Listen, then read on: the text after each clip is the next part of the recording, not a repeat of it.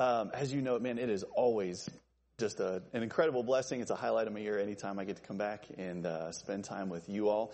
Um, we do have a handout. The guys have these at the front. And so if you haven't got one of those yet, if you would raise your hand and we'll make sure that you get one of those. Now, I will say um, one of the reasons it's always encouraging coming back here to Grace. Um, it's fun to see the new faces, knowing there are going to be new faces when I come back. And so praise the Lord. That is a sign of a healthy church, right? And then it's also uh, just a blessing to see so many of you that are uh, just staying faithful, serving where you need to serve, and uh, seeing. Uh, I got it was really really sweet. I got a Christmas the Christmas photo card from the teens from the youth ministry. So thank you for wishing me Merry Christmas on there. And uh, there were a lot of new faces in there. And so I don't know. I guess apparently somewhere along the line with the history of Grace Baptist Church, I guess there always has to be a family or two that basically makes up 60% of the church. So we've got the Blackfords and they're still here and then the Schraders, right? Is Schrader or Schroeder? Schrader? Schrader. Okay. So the Schraders, um, they basically make up 80% of the youth group. So that was a blessing to see that you're just, you know, you wouldn't be Grace Baptist Church without that, right? But no, it is a blessing um, seeing you be faithful. Uh, it's a blessing coming back knowing that uh, we can just preach the Bible.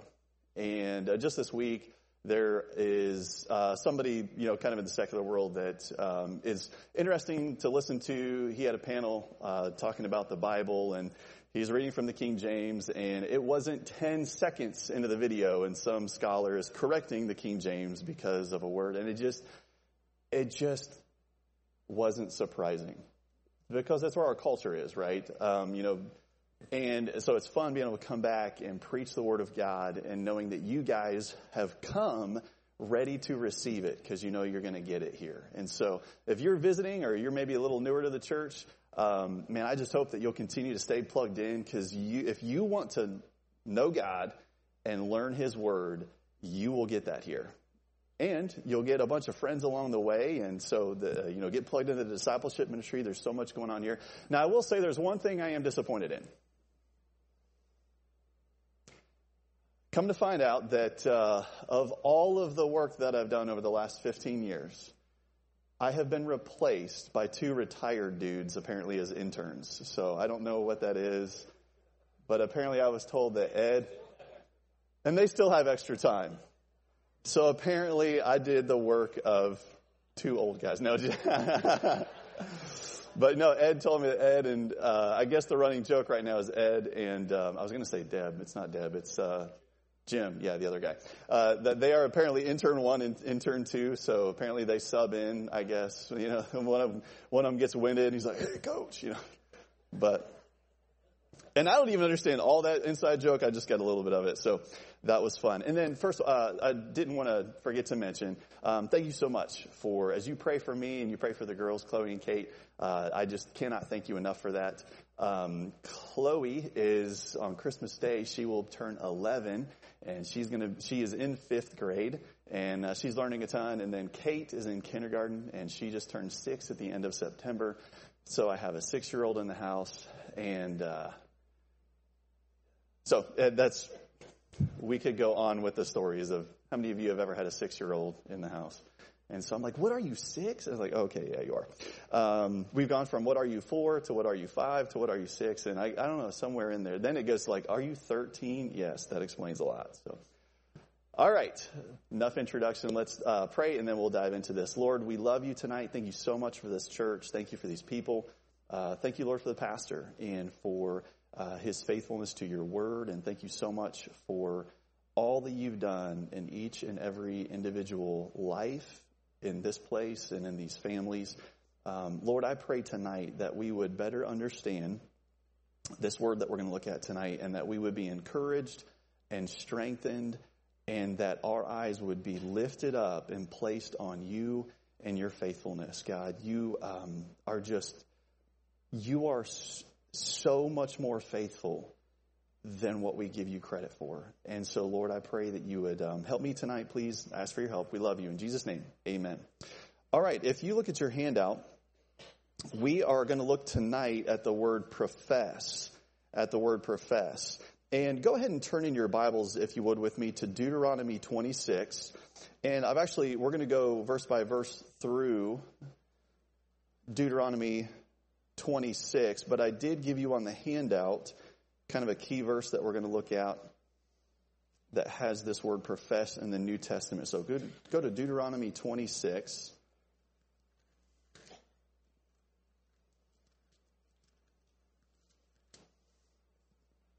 And then if you look at your handout, 1 Timothy 6.12, uh, you know here that Paul is commending Timothy and the scripture says, fight the good fight of faith, lay hold on eternal life, whereunto thou art also called and hast professed a good, good profession before many witnesses. Now, um, how many of you would raise your hands and you say that you understand as a Christian that living the Christian life here on this earth, right now at this time, it is a fight of faith, right? The, the world is not necessarily out there begging you to show them how to be saved. Now, some are. There are some people that are very ready and open to the gospel.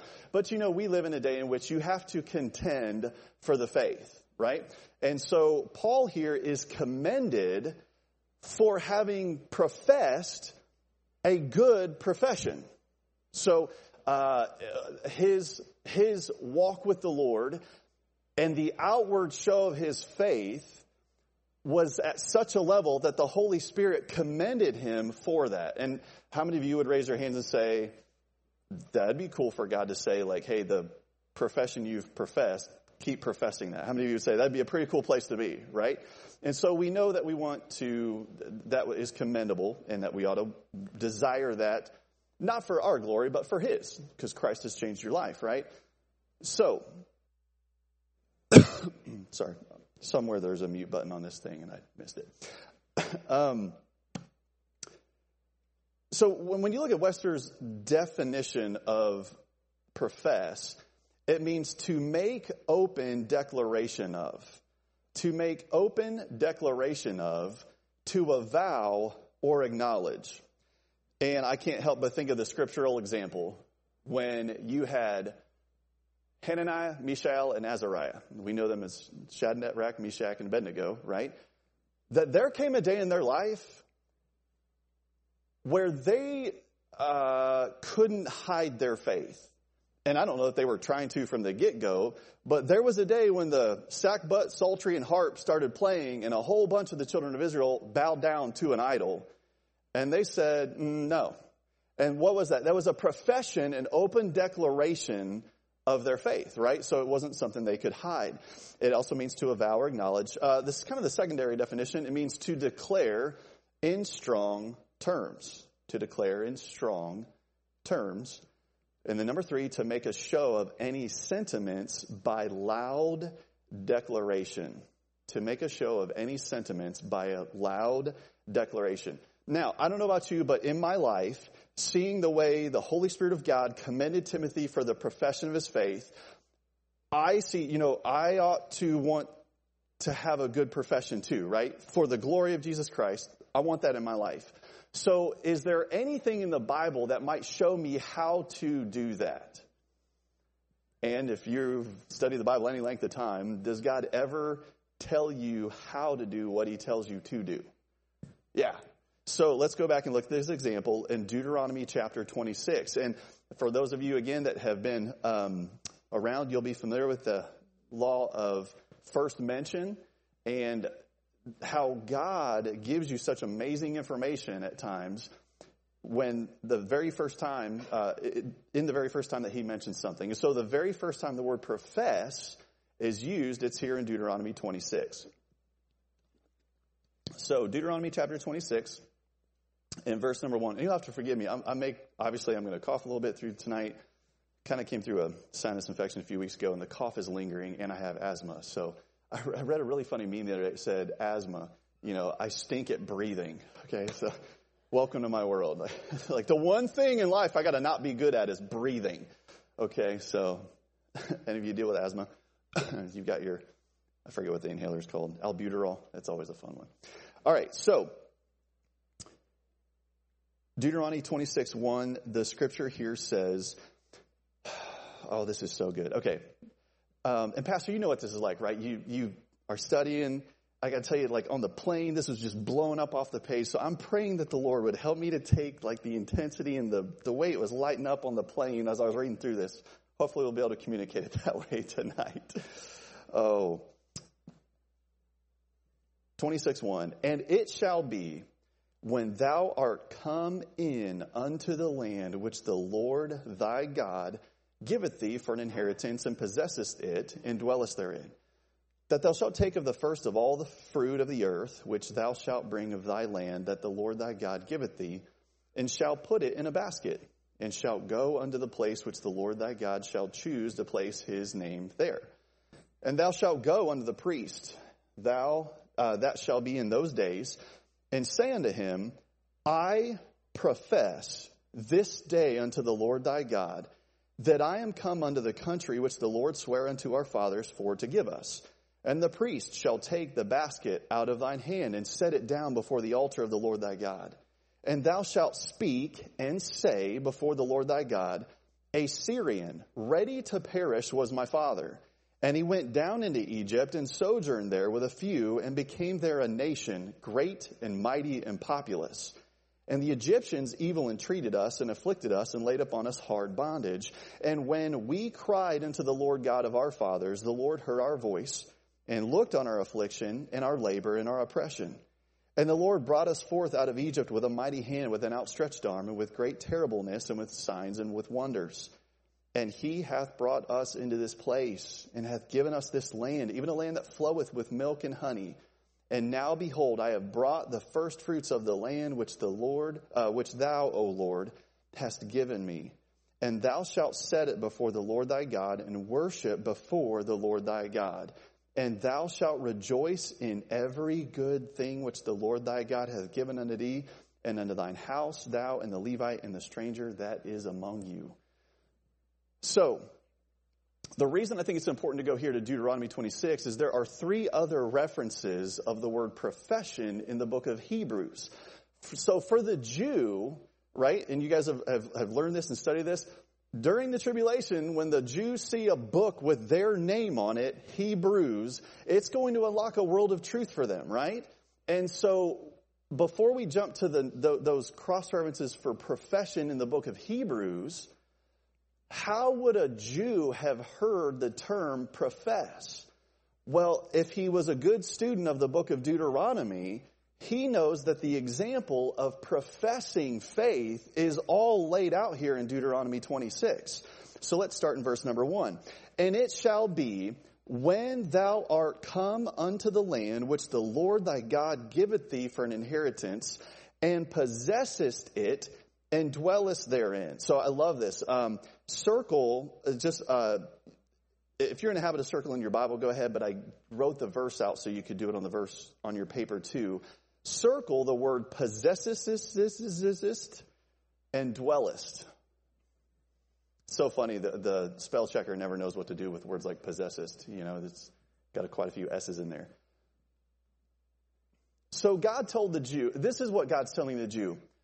When I fulfill my promise to bring you into the land and you're possessing it and you're dwelling it in, the, in it, and you wake up and you have your cup of, cup of coffee this mor- in the morning and you're experiencing the fulfillment of what I have said to you that I would do, this land that I'm giving you, when that happens, verse number two, Thou shalt take of the first of all the fruit of the earth, which thou shalt bring of thy land, that the Lord thy God giveth thee, and shalt put it in a basket, and shall go unto the place which the Lord thy God shall choose to place his name there. So I've got some brackets, right? And uh, after verse number one there, when they're experiencing a fulfilled promise, when they're experiencing a fulfilled promise, God told Abraham, off my top of my head, I believe, I remember it's Genesis 15.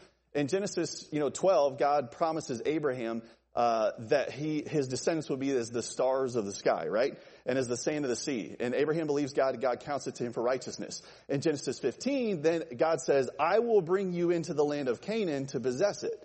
And so here God says, when you get there and you're experiencing the blessing of the fulfilled promise that I'm giving you this land, when you experience that, now, uh, is there any thought in God's mind that he wouldn't fulfill what he told them he was going to do?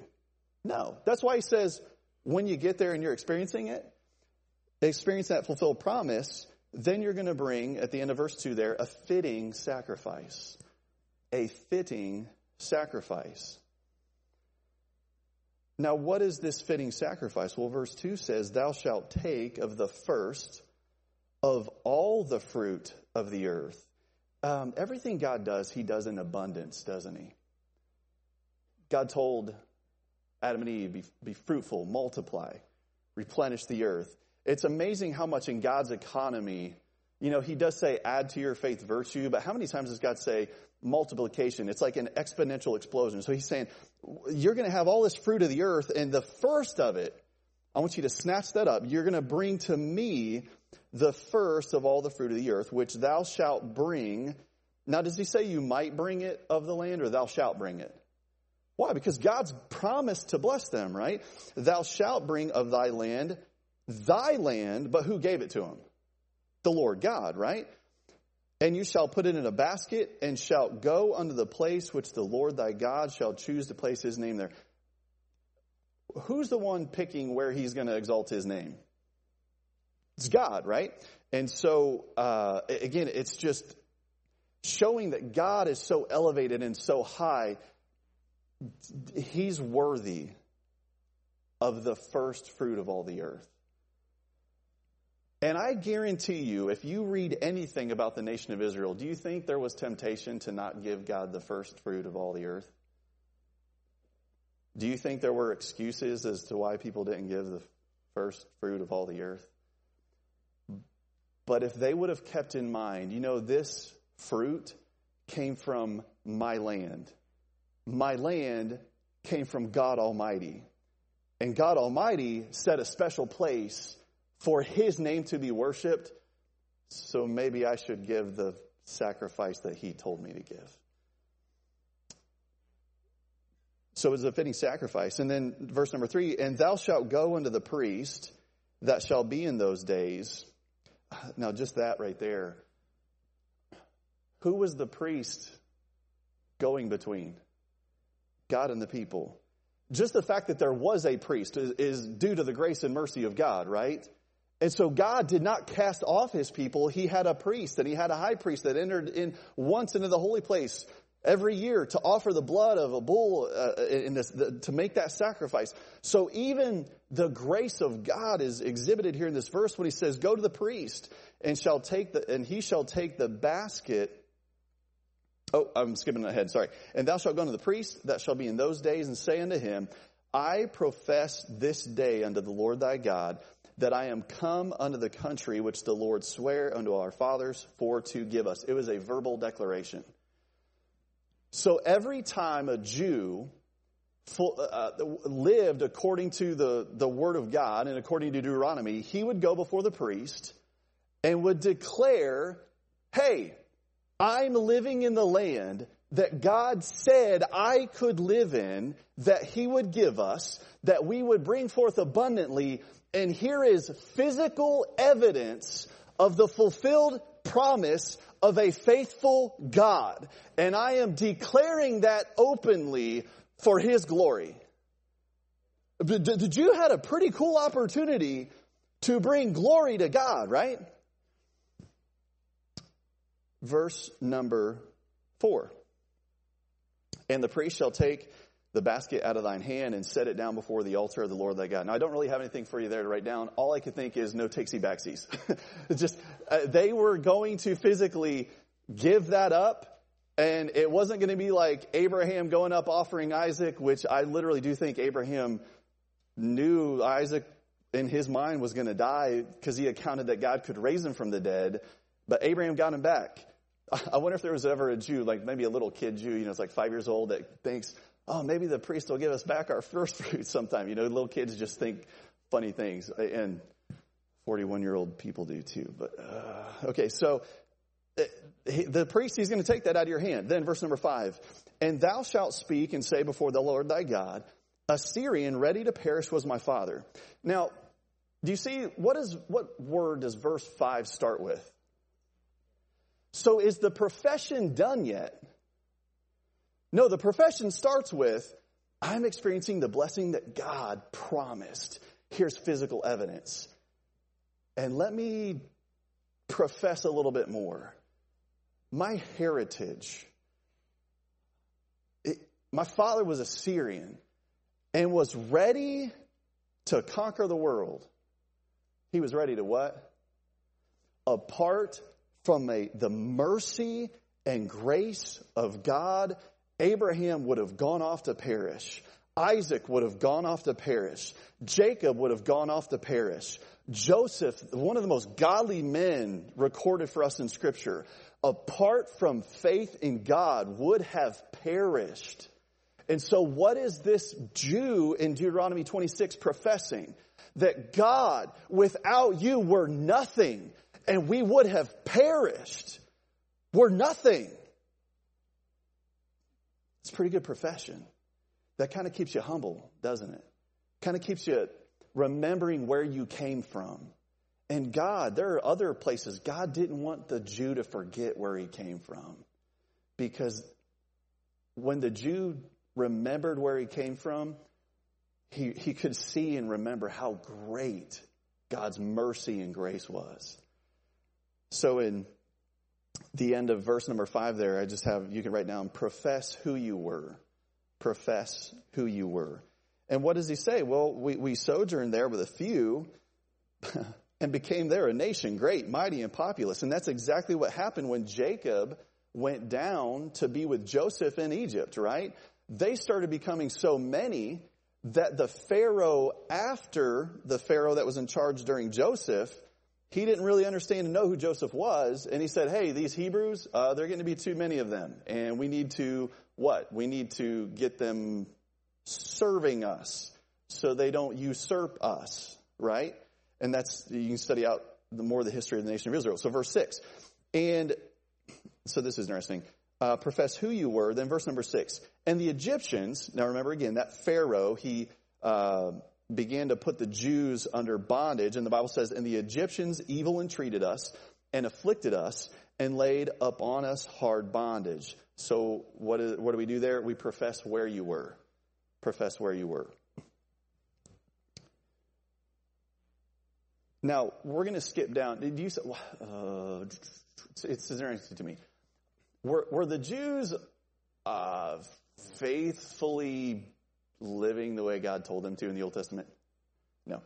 So here, God says, hey, don't forget where you were. Where you were was, and you can circle these three things evil entreated, afflicted, and hard bondage. How many of you that sounds like a great life? Yeah. Tell us, Jimmy, what's behind door number two? Well, you get a life of affliction and hard bondage. But you can trade that for door number one. You know, how many of you would be trading for door number one at that point? Now, you and I read that and we're like, yeah, that would have been awful. But do you know it didn't take the children of Israel long? It took them about 30 seconds to get outside of Egypt. And how did they view their Egyptian life? Well, the cool thing is God records it for us in Exodus chapter 16 verse 3, so you don't even have to like make it up, right? Look at this. Exodus 16:3, this cross reference says, "And the children of Israel said unto them, would to God we had died by the hand of the Lord in the land of Egypt when we sat by the flesh pots and when we did eat bread to the full, for ye have brought us forth into this wilderness to kill this whole assembly with hunger. Okay? So how long did it take them to forget that they were afflicted and in hard bondage? Oh, about 30 seconds. And human nature, man, you will, and again, as a New Testament Christian, this would be like likening your old sinful ways to like, oh man, do you remember when we used to have so much fun? What? Yeah, wrecking your life? You know, Romans 6, 7, and 8 has a whole lot to say about he that is a servant to sin, you are a servant to sin.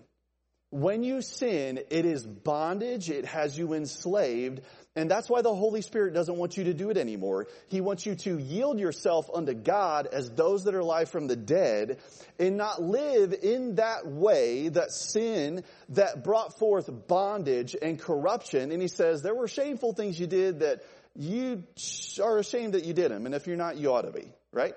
And so, um, the, the Jew, he, there's a whole nation of them that forgot how they were under bondage and affliction. So as part of the profession, they were to profess, God's brought us in, we're experiencing this uh, blessing of God, here's the fruit of that. Man, I remember our ancestors, and they would have perished. And I remember how we were in Egypt in bondage and affliction. Kids, don't ever think that going back there is fun, because it's not. You, you get what the profession is so far? And what's cool is you already see where you could be making some application as a New Testament believer. Like, hey son, this behavior, okay, and um, you know, dads, it would be good for you to read through some of those proverbs with your sons, where he talks about a strange woman and the harlot, and how she flattereth with her lips, but her heart is not with thee. Her ways are movable; you cannot know them. Thou canst not know them. And how many strong men, many strong men have been slain by her. So don't go in that way. Don't give your eyes to that. Uh, David said in Psalm, I will set no wicked thing before mine eyes. So, so, um, you young people, man, sin, this world will make sin look very fun. But it is pleasing for a season. And then that season runs out. And then you wake up and then you have to live the rest of your life. Don't give your heart to that. So there should be some believers at Grace Baptist Church that profess, you know what, there used to be a way I was going. I'm not going that way anymore by the grace of God. And I'm going this way. I'm going the way that God has laid out for me. That's not fun. It's bondage. It's affliction. And anything else is a lie and straight out of the pit of hell. And I'm not going to listen to it. So then you have, um, uh, let's see, oh, verse number seven. And when we cried unto the Lord, God of our fathers, the Lord heard our voice. Can somebody say amen? And looked on our affliction and our labor and our oppression. Profess that God hears. That Jew, when he went to give the first fruits, was able to stand before the priest and say, I serve a God that is seated on a throne in heaven, that when we cried out to him as a nation, he heard us. He looked on us. And in my family, I can cry out to a real God that knows more about me than I know about me. That ever since that all my members were written in his book, which before they even existed, which continuance were fashioned as yet there was none of them. And God's understanding is infinite. And I can call out to that God. And above everything else, my cry can enter, the Bible says, into his ears. And when you think about, uh, and I remember um, Brother Bartlett had preached here, right? And he talked about how the seraphim and, and the cherubim, they're all crying to God, holy, holy, holy tonight, right? It takes you back. That's what they're doing. They're calling out to God. And He hears that worship and He hears that praise and He's worthy of every ounce of it to hear holy, holy, holy. And in the middle of that, when you cry out, whether it's with praise or in trouble, your cry enters into the very ears of God through the midst of hearing holy, holy. How is that? That's how great he is. That's how amazing God is. So they were to profess that God hears. Then verse number eight. And the Lord brought us forth out of Egypt with a mighty hand, with an outstretched arm, and with great terribleness, and with signs and wonders. What were they to do? They were to profess God's power and might. His power and might. And I want to challenge you teenagers. Read your Bible. You're like, man, I know, I go to Grace. We, we preach it all the time, man. I'm hearing it. No, no. You read your Bible.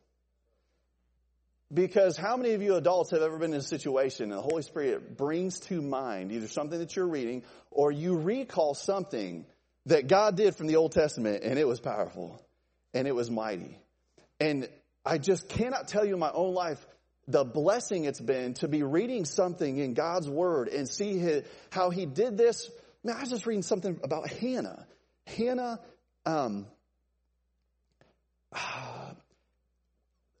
it's first or second Chronicles tonight. Wherever it talks about Hannah having Samuel, you guys probably remember. You remember what chapter that is? It's like chapter one, I think, of first, second Chronicles.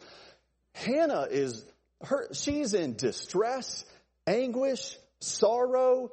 Um, and those of you that, that are uh, uh, mothers or you are wives and you have gone through the struggle of trying to have children, I mean, you know that feeling, in, uh, like personally on an intimate level, that uh, of the hurt of not being able to have a child. And Hannah experiences that, and you know, it, just showed me like, wow, this woman is torn up, and, and she was experiencing grief and sorrow of heart. Like those are the Bible words that God uses, and then she calls out to God, and the God of heaven answers her prayer. And you have a whole chapter of her magnifying in God's name and rejoicing. I mean, so just go check that out for yourself. But you know how much that encouraged me and it like convicted me because I'm not praying like I ought to about stuff, you know? And God's word will do that for you. So teenagers, you are going to read God's word. So everybody, everybody raise, uh, teenagers, do your hand like this and say, I will read God's word. Now, how many of you, uh, no, don't raise your hand to this, but if you're not sure where to start, to start in Genesis, Proverbs, just go there and read something. Or maybe Ty's, Mr. Ty's got something for you guys to read. So, um, profess God's power and might. Then verse number nine, and he brought us into this place and hath given us this land, even a land that floweth with milk and water. What is it? Milk and honey, right? They were to profess God's blessings. Uh, did I give you guys like Psalm 98? Is there a cross reference there? It says see Psalm 98. Okay. This blew my mind. Uh, went to two different Bible colleges, you know, grew up here in the church. Uh, Pastor came when I was a sophomore in high school, heard a ton of preaching. And I'm sure it wasn't the first time I heard it, but it was the first time it clicked. How many of you have been there? You're like, is this like the first time I've ever read this? Yeah. God, you know, Moses struck the rock and what came out? Water, gushed out, right? And then the second time he was supposed to speak to the rock, but he got really mad and hit it again, right? And what came out? Water. Grace of God is amazing, but Moses suffered consequence from that. And you have to check it out for yourself, because some of you I don't know if you're going to believe me, but Psalm 98, God says to his people, because he's rebuking them for their unbelief, he said, if you guys would have just, if you would have done what I told you to do, you would have gone into the land, you would have been a testimony and a sign to everybody else around you. They would have known how great I am. And I would have brought honey out of the rock. I'm like, well, how would he have brought honey out of the rock? How did he bring water out of a rock? I don't know, but he would have done it, right? And so it's just amazing how the Jew, he was supposed to profess, I am in a land and it's flowing with milk and honey. Again, which is just so typical of God's blessing, right? And so we must hasten. Verse number 10. And now, behold, I have brought the firstfruits of the land, which thou, O Lord, hast given me, and thou shalt set it before the Lord thy God, and worship before the Lord thy God. Again, the Jew is supposed to bring a fitting sacrifice. And I'm sure maybe for some people, maybe they were banking on the first fruits for some type of provision. But they were supposed to give that to the Lord. And so that was a worshipful act. And again, we don't have really time to develop that, but uh, ho- hopefully it's a help to you. Verse 11, and thou shalt rejoice. Now, this, it's amazing. God puts a bow on it right here. Verse 11, and thou shalt rejoice in every good thing which the Lord thy God hath given thee, and unto thine house, thou and the Levite and the stranger that is among you. So the Jew, right?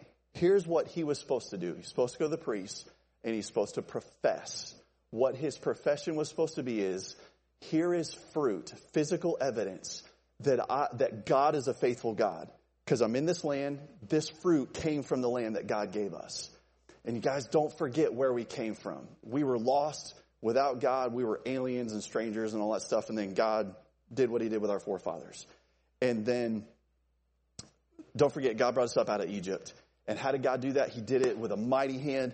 The destroyed Pharaoh's army. Nobody could have done that. You see what he's professing, and then he gets to this point, this place. the, the bow on the profession was rejoicing. You see, God tells us in the New Testament, hold fast your profession without wavering. And I tend to think that we might waver in our profession when we don't rejoice and we're not really thankful for what God has done. And we look at how maybe the circumstances aren't lining up and all the things that are wrong instead of rejoicing in what God has done. I'm just telling you as a Christian, if you will rejoice and be thankful, God will get you through. You will hold fast the profession of your faith if you're thankful to God and you rejoice in Him and just let Him work and watch what He does. He says there, uh, He says, rejoice. What were they to rejoice in? Every good thing which the Lord God had given them. And no doubt there are times in our lives where the circumstances can mount so much, maybe like not in our favor, that they can become so big the, the, the financial problem, the relational problem, the job problem, the, what, the, the whatever problem can become so big that it just trumps us really seeing God's ability to care for that in our lives. Well, you rejoice in, and the song says it. Count your blessings, right? Name them one by one. And you'll see what great things the Lord hath done. So, profess a joyful sacrifice. Profess a joyful sacrifice. So, with that, I've given you these verses, and we'll read these and, and wrap it up here. So, Hebrews 3 1. Wherefore, holy brethren, partakers of the heavenly calling, consider, consider the apostle and high priest of our profession, Christ Jesus, who was faithful to him that appointed him, as also Moses was faithful in all his house. So, Simon, what characteristic of Jesus Christ does verse 1 want you to consider about the apostle and high priest of your profession? What characteristic? Faithful! Yes, Ty, you have taught him well. Or actually, Diana, I guess. Good job, Diana. Yeah, faithful, right? Now check this out. Chapter 4, verse 14. Seeing then that we have a great high priest that is passed into the heavens, Jesus, the Son of God, let us hold fast our profession. For we have not an high priest which cannot be touched with the feeling of our infirmities. I love it. God is not afraid of double negatives. It's for the English teachers, right? For we have not an high priest which cannot be touched with the feeling of our infirmities, but was in all points tempted like as we are, yet without sin. Let us therefore come boldly into the throne of grace that we may obtain mercy and find grace to help in time of need. And then Hebrews 10:23, let us hold fast the profession of our faith without wavering, for he is faithful that promised. Simon, what characteristic about God does God want you to know about him and think about when you think about holding fast the profession of your faith? If you say anything other than faithfulness, you're going to be okay. What is it? Yes, faithful. All right.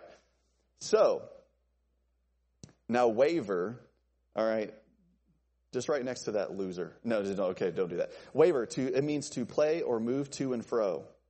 To and fro. To move one way and the other, to fluctuate, to be unsettled in opinion, to vacillate. And man, this word here, to be undetermined. Ugh. Everybody do this. Ugh. You know, somebody that wavers in their profession, they are not being determined to remember the promises that God has already fulfilled in their lives. They're not remembering the blessing of God. They're not remembering the might and the power of God. What are they? They're not, they're determining to not remember that stuff, right? And so, what is holding fast the profession of your faith? Without wavering, I think it'd be good kind of look at the example from Deuteronomy 26 there and just think through what did the Jew do when he professed? Can you apply that? You know, you're not, you know, I don't know if there are any Jews in here, but can we apply that? Well, hopefully, hopefully you can think, are there any promises that God has promised to you that you've experienced the fulfillment of? How many of you have clothes on today and you were able to eat food? And so God shall supply all your need according to his riches and glory by Christ Jesus, right? So you've experienced that. How many of you have experienced the forgiveness of God, the mercy, the grace, those, even those spiritual blessings, right? And then you men, lead your family, remind them of the, the, I just was talking with Pastor and, uh, Miss Laura today about something in my own life that I told him, you know, there's something, um, that I want to pray about with, with Chloe and Kate. Be real specific, call it out loud, and, and, and allow them to see God work in that. And, um, I just have to tell you that this week, there was some stuff on the trip that, have you ever been praying for something and then you stopped praying for it kind of before you should have stopped praying for it because you thought, well, you know, well, this would have to happen and this would have to happen and that would have to happen. So you kind of get distracted and you forget to pray and you just stop. You stop praying for it. That kind of happened in my life. And then God goes, oh, you mean that I might be able to jump over some of those steps and get you to here without like doing it? You remember, you think I, oh. and yet God in His grace and in His mercy says, Hey, and I go, Sorry, Lord. I should have more faith that you are faithful and that you can do what you say you're going to do. And so let's pray. Lord, we love you tonight. Thank you so much for the kindness and the mercy and the grace that you showed the nation of Israel. And uh, again, we're not Jews, but Lord, to see the profession that the Jew was supposed to make there's a lot of that that would be real good for us as New Testament Christians to say.